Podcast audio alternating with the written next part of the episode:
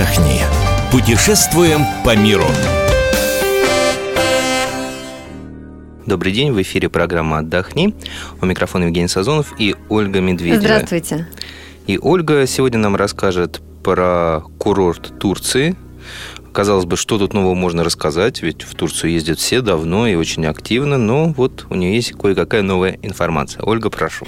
Ну, Жень, не то чтобы новые, хорошо, Ну, хорошо забытое старые, старое. да, потому что Мармарис, о чем пойдет сегодня речь, давно стал популярным у наших туристов.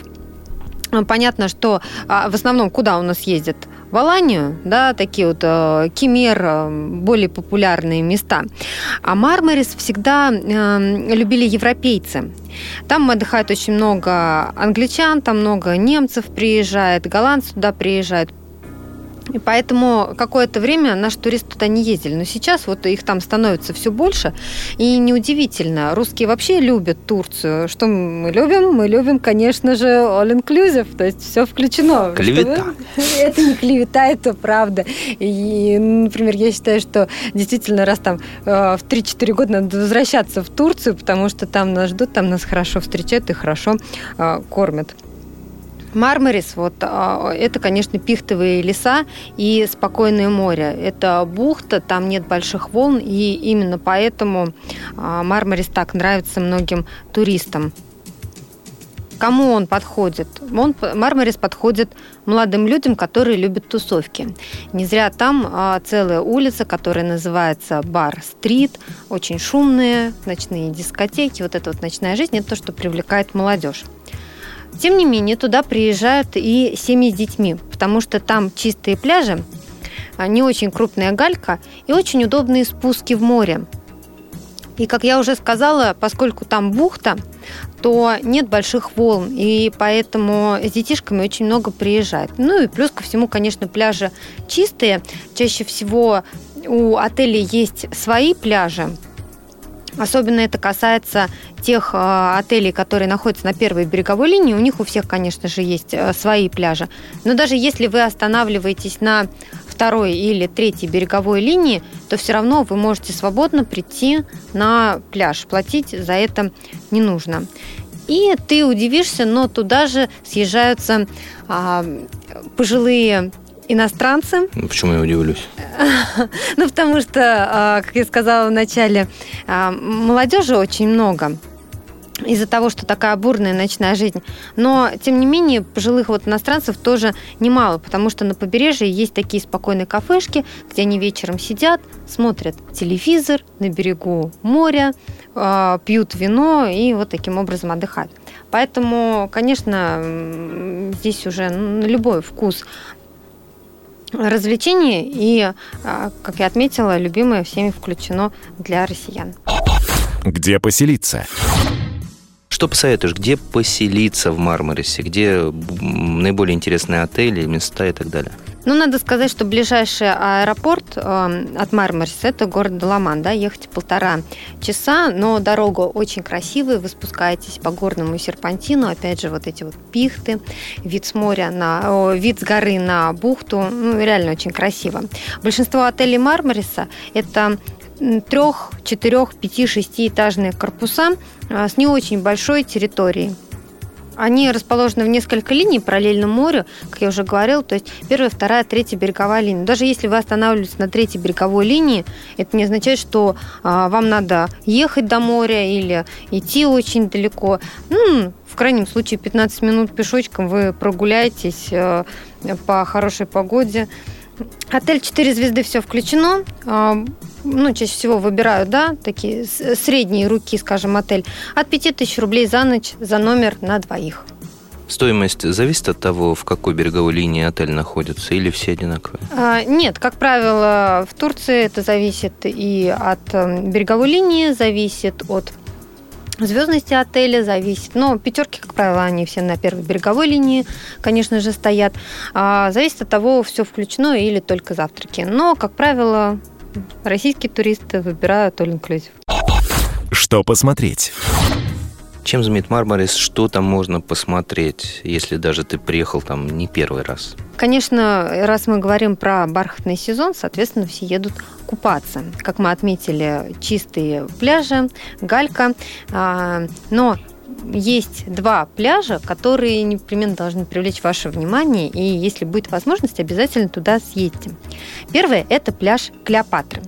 Он находится на острове Сидира, если я правильно произношу название этого острова, туда можно добраться на лодке из деревни Челмы. Там песок особой такой структуры, и эксперты до сих пор не могут найти объяснение, почему он такой вот мягкий на ощупь.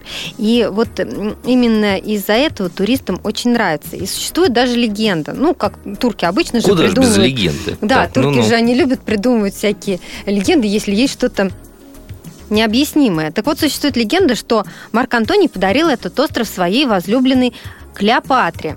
А когда царица пожаловалась на плохой песок, то приказал кораблям доставить на пляж лучший песок из Египта. Ну, хотя по другим данным, песок привезли из Туниса.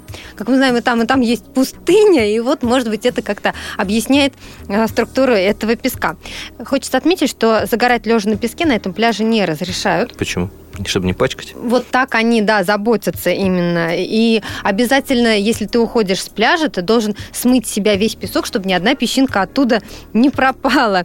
Э, Гид вас сразу проведет э, в воду. Ну, так вот они дрожат эт- этим песчаным пляжем. Это платное посещение пляжа? Э, Да, но плата небольшая, это платный пляж. Плата небольшая, поэтому я думаю, что будет доступно. Если туда ехать, то нужно закладывать как минимум день, я так понимаю, да? Конечно, чтобы успеть на лодке добраться, э, покупаться там э, и все посмотреть. И смыть песок.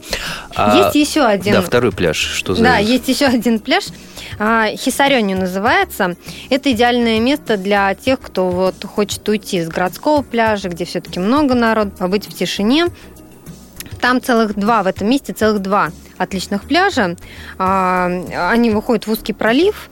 Там ветрено, но зато мало народу, и вы вот отдохнете от суеты. Что еще можно посоветовать, куда еще можно поехать? Я бы посоветовала экскурсию по островам Эгейского моря на кораблике. А, Вы проплывете несколько островов, большинство из них не обитаемы, но турки, конечно же, и здесь придумали развлечения для туристов. Например, на одном легенду. не легенду, на одном из островов, например, они поселили кроликов в клетке. Говорят, «М, это кроличий остров. И не важно, что Конечно. он необитаемый, Еще да, во время они Клеопатры насадили там, да, этих кроликов. она пожаловалась Марку Антонию, что мало Тем не менее, кроликов. места красивые и стоит. э, Вы прокатитесь, плюс будут остановки, где вы можете покупаться в чистом море и э, погулять по островкам. Советовала бы я съездить на Девичью косу. Это место, где море по колено.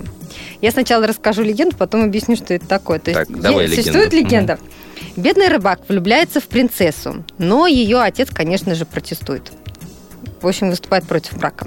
Влюбленные встречаются в ночное время, принцесса зажигает огонь, а рыбак плывет на маяк.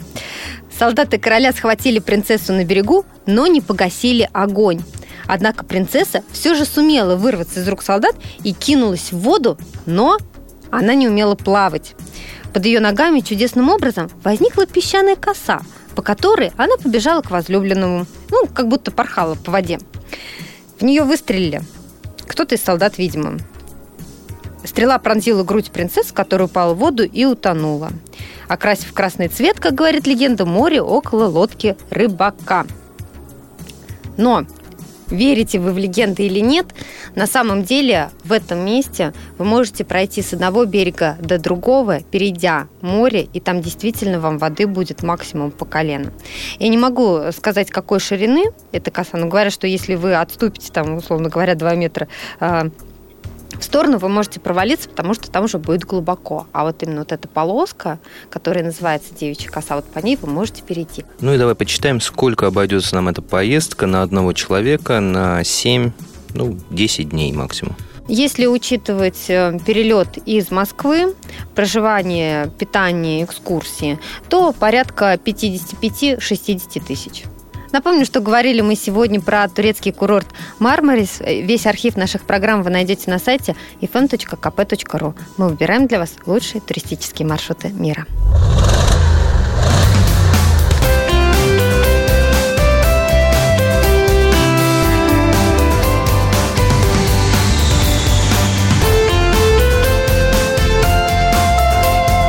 Отдохни. Путешествуем по миру.